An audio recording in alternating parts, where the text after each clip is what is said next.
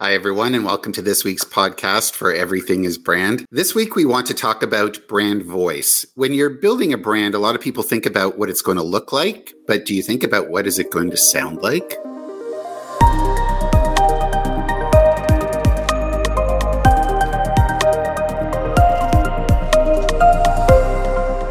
About brand voice a little bit. So we focus on the look of a brand and, you know, how we want to position the brand. But what about the tone of the brand? What about the voice of the brand? How important is that to the process?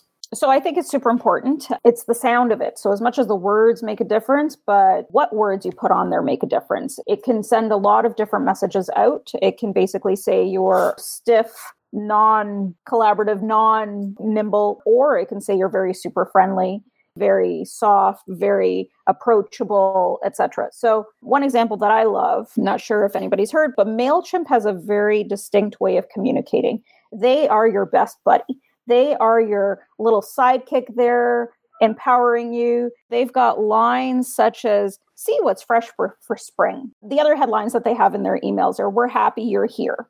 How genuine is that, right? On behalf of the MailChimp family, welcome. That's actually their welcome email.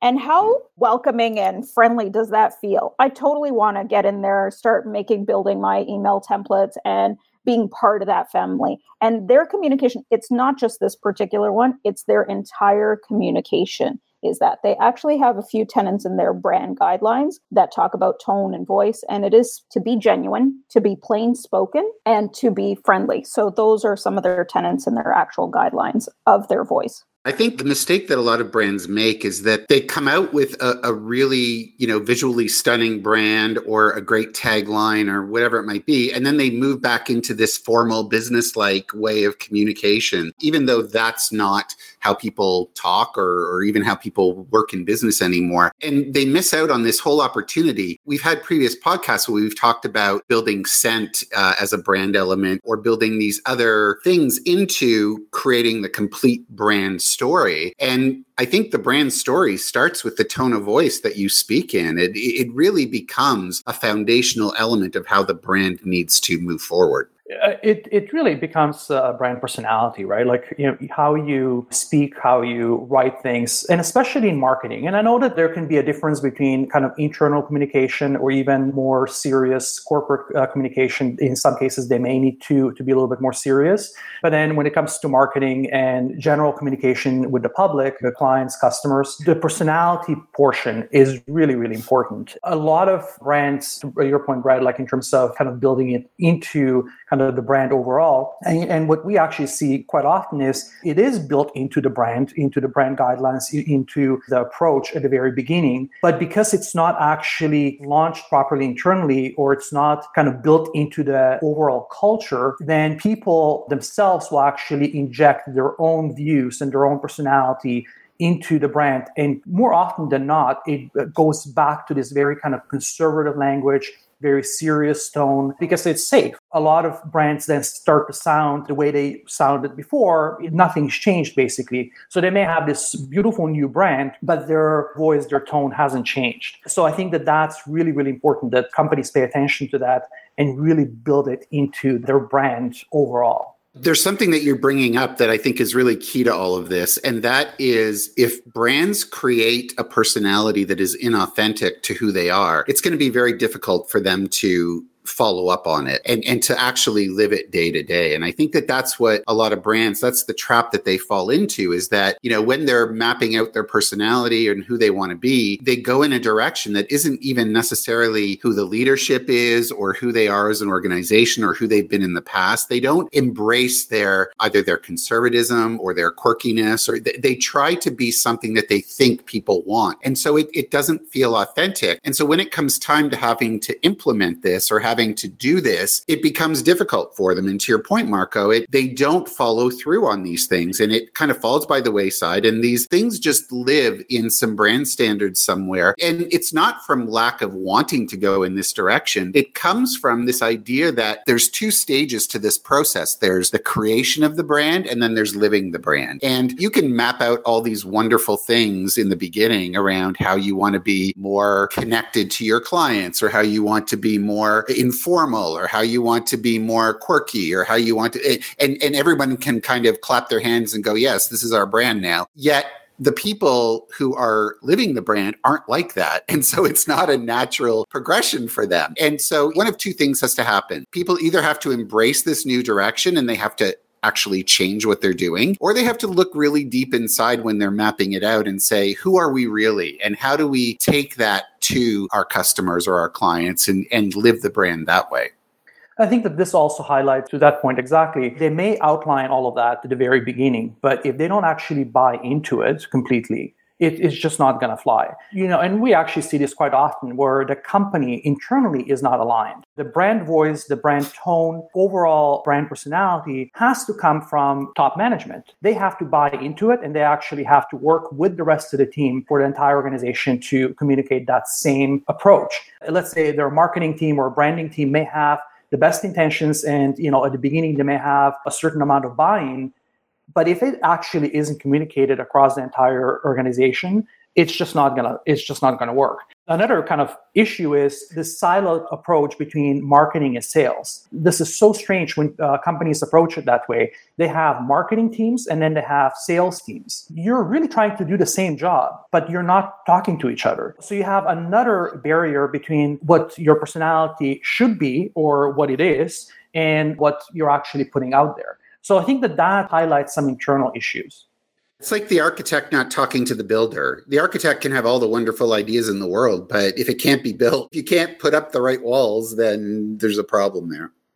This to me just highlights how important it is that people who are actually leading the organization, it doesn't really matter, you know, whether it's a small organization or a very large organization, they really need to be in charge of the brand. Building a brand is not a job of two people in the marketing department. Building a brand is a job of top leaders within the organization. They have to carry that, they have to push it forward. I also think you need to consider that people make decisions emotionally, right? Emotional connections. So, where the voice and the tone need to come in is it's not just the sales guy that's closing the deal on whatever. All these other materials that get put out that the sales guy uses the tone and the voice that is used in them help to make that emotional decision at the very end. If they already feel like they're part of the family, the organization, etc., and the sales guy or woman is working in the same well and establishes that connection, you know, with them, then they're all the more going to make the decision to go with whatever company because they feel comfortable. So it's not just the one-on-one with the sales team, it does come through in the marketing materials as well and the language that's used in them. Yeah, and it's that alignment. You can't have the cool kids in marketing coming up with this brand that no one else agrees with. You can't have the leaders pushing a brand that they believe in, but is not the personality of the company at all on the entire organization. And you can't have people refusing to kind of get on board with the brand once it's been decided that that's the direction that has to go on. There has to be synergy and there has to be this ability for all the different groups to understand what their voice in the brand is. I mean, the truth is is that people who flock to sales are different than people who flock to accounting are different than people who flock to marketing are different than people who flock to IT. We all have different personalities. And just because there's a brand personality doesn't mean that it can't be adapted to fit all the different personalities that are within an organization. And sometimes I think that's where a lot of organizations fall down is that they don't understand that you can have a brand voice that moves like waves through the entire organization and can be adaptable. You can have a general personality and then interpret that personality for different situations because you're right if you're giving out very serious information, you're not going to be necessarily use flippant, fun marketing type language that you might use in a digital marketing campaign. It's going to be a very different, but it doesn't mean that you don't go back to your basic personality traits and make decisions around how you want to position the messaging. And that is something that's key. And it, I think it's a piece of the equation that a lot of brands leave out. They think we define that our personality is going to be informal, casual, quirky and fun. And then, you know, all of a sudden they have to communicate a dip in the stock price to shareholders. Well, sorry, but that messaging doesn't necessarily fit with those personality traits. So you really have to understand when you're figuring out the tone of the brand, you have to account for all the different requirements that you'll have as an organization and figure out okay, how do we make sure that this brand tone and this brand personality can fit with all the different things that we're going to have to accomplish as we move forward as an organization?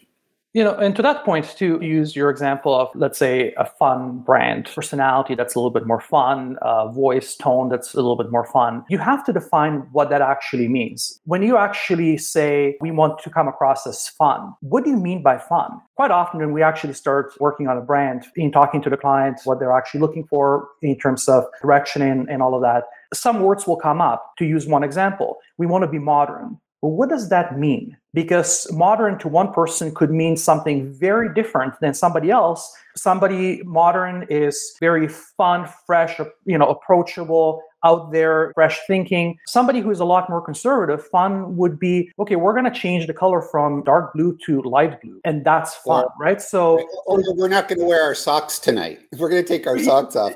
yeah. You know, so it's, uh, so it's that kind of thing, right? So, yeah. what does it mean to have a fun tone or voice?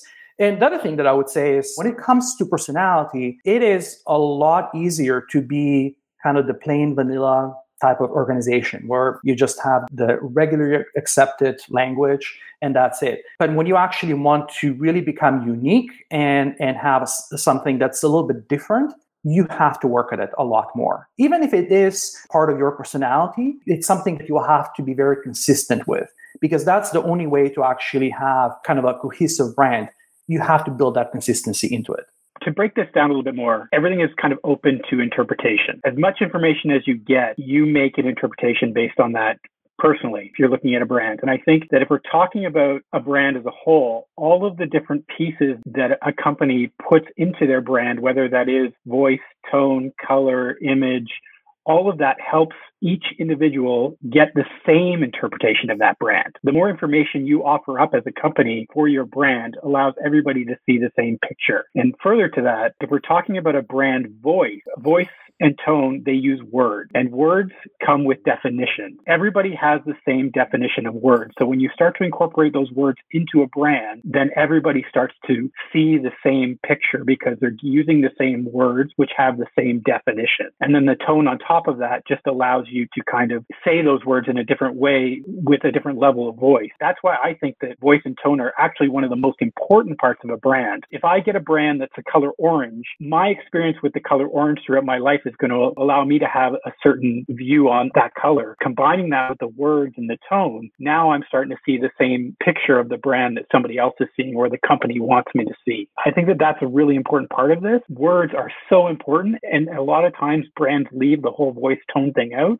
And I actually think it's one of the most crucial parts of a brand. What you're talking about, Jeremy, is you're talking about layers right? It, really yeah, comes absolutely. down to this idea of, of layering the brand. To give you an example, going back to this idea of having to communicate really serious information, let's take MailChimp, for example, Gabby. Let's say MailChimp has a very honest, open, informal way of communicating. Let's say they did have a terrible financial year. They could easily go out and say the first line in that piece of communication could be something like, hey guys, looks like it wasn't a great year, huh? Well, let's get serious about here's what we think happened, right? And then they can go into a much more formal way of communicating. I think what people miss when it comes to tone and capabilities, they miss this idea that at the end of the day, we're all human and we're all layered, and brands have to be layered in the same way. It's not that people expect you to be serious when things are serious or funny when things are meant to be funny. You can be all of those things. I mean, you often hear people laughing at a funeral. You often see people crying at a wedding. Not everybody's happy about a wedding, not everyone's sad about a funeral. The reality is that we are all layered and brands need to be layered in the exact same way. And I think what you're talking about, Jeremy, is you're talking about this idea that you can't rely on visuals alone to get the messaging across. You can't rely on words alone to get the messaging across. You can't rely on personality alone to get the messaging across. The brand has to be as layered as the humans that you're trying to connect with.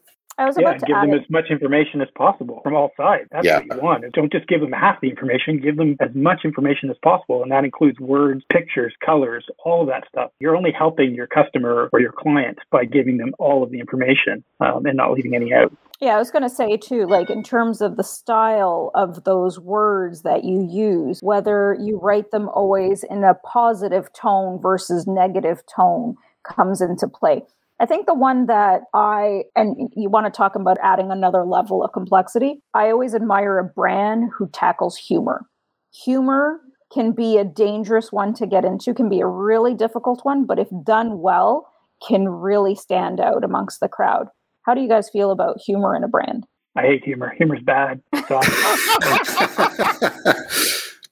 Well, it, it, but it goes back to the layered thing, right? Like I think yeah. all brands yep. have to have some level of humor. I mean, when you think of a hundred percent serious, you think of some old school marm with a bun and a like, a, or or some guy in a suit from the 1800s who never looks up from his ledger. There's these ideas around how we see things and how we position things. I think to your point, Gabby, I think what you're talking about is brands who are based in humor as opposed to brands who involve humor in the in the tonality when you want to base a brand completely in humor, that's a much more difficult undertaking because although we can align a lot more on things that make us sad or things that make us anxious, I think where we differentiate as human beings is in our humor and what we think is funny. One of the hardest things to come up with universal solution to what is funny because I mean you see a lot of these kind of bro brands where it's basically toilet humor that they're living in and to a lot of the population it's like mm, that doesn't really work for me. But if you know your audience and that's your audience, then hey, we say this in every single podcast and I'll say it again. You have to know your audience and you have to understand how layered or unlayered your audience is because a lot of human beings are not actually as layered uh, as others. So if you understand your audience and how layered they are, then you could layer your brand accordingly as well.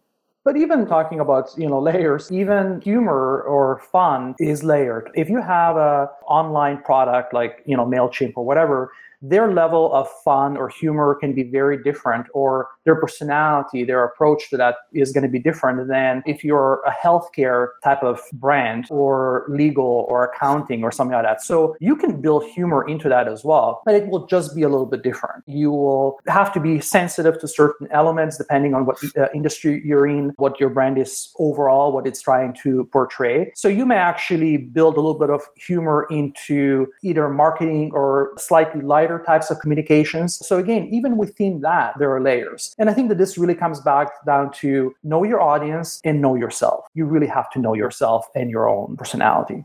Yeah, it's it's interesting. I remember seeing this uh, story, we're reading this marketing story one time about this um, funeral home company, and it had been owned by this older gentleman and his family, and uh, he passed away, and the son took it over, and the son was more into marketing and branding and things like that, but took over the funeral home because it was an established business, but decided to inject his own version of what he thought was good marketing into it, and you know started putting out messaging like we're dying to get your business or things that really looked at things in a very different kind of way. So I think that there are rules around what you want to do and what you want to achieve, but there's also breaking the rules, but doing it in a way where you're still cognizant of who your audience is. And I think that that can give you a little bit of white space opportunity. But if you don't do it right, it can backfire in a very strong way. You know, anytime you go into any profession and you're learning about it in the early days, what they say is you have to know the rules before you can break them. Um, and I think that that's very true here as well. I think you need to understand the rules of of tonality, of voice, and how to put it all together. And then if there's an opportunity to break them, if there's an opportunity to veer off the, the common path, then great. But as long as you understand what the consequences of that might be, I think that there's a lot of subtlety in tonality and voice and personality. There's not general rules that you have to stick to and never veer off of them. But at the same time, there are also kind of guideposts along the way and, and making sure that you mix, like you said, Jeremy, making sure that you mix mix the visual and the words and the tonality and the personality and making sure all of those things are interconnected is going to be key to your success for sure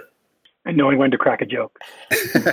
That's right. And keep, exactly. And keep, it simple, plain language. Yeah, I mean, to your point, now you're building in something that I think is another factor to this, and that is trends. You can't build your personality and build your brand without understanding the trends that you're sending your messaging out into. The truth is, is that nobody wants to read complex information anymore. So even if you decide in your brand personality that you're a complex, deep brand, you still have to operate within the existence that all the rest of your your customers and clients are operating within. So you have to build in that trend part as well. So even though you're creating your brand and your tonality and your words, you can't look back to these old timey words and say, well, those are the words that are going to be right for our brand, unless there's a reason for it. But so, you know, you have to consider the trends that are going on and where the psyche of the general population is as well and even the channel as well. If you think about that, for example, the way Netflix communicates over email, it's completely different than the way they communicate on Twitter. They're sassy, their humor is great, but then over email, it's serious. So the channel may also affect the tone of your voice as well.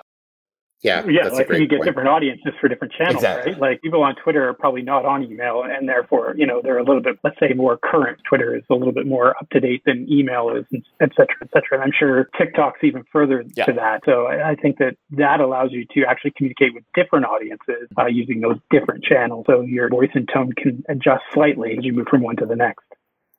Yeah, as long as it continues to support the personality that you want to put out into the world, then there's opportunities to take it farther and pull back a little bit depending on what it is you're saying and who you're saying it to and in what channel you're saying it in. I mean, I think that those are kind of the key takeaways from this is that, you know, you need to establish your personality. You need to get everybody on board with that agreement around what that personality is going to be. And then you need to consider the different messaging that you're going to have to put out, the different channels that you want to put that messaging out in and the different clients and audiences that you have. And I think you kind of put all of that into a mix and you decide on what your plan for your brand voice is going to be. And, and you just make that clear to everybody. And the reality is, is that for the companies who get this right, it creates an extra layer of complexity to the brand that allows you to connect even deeper with your intended audiences. It's crucial to making sure that how you come across is not only apparent in how you look or how you feel, but how you sound as well. So that's this week's version of Everything is Brand. Join us next week for a new topic and a new discussion. And remember, everything is brand.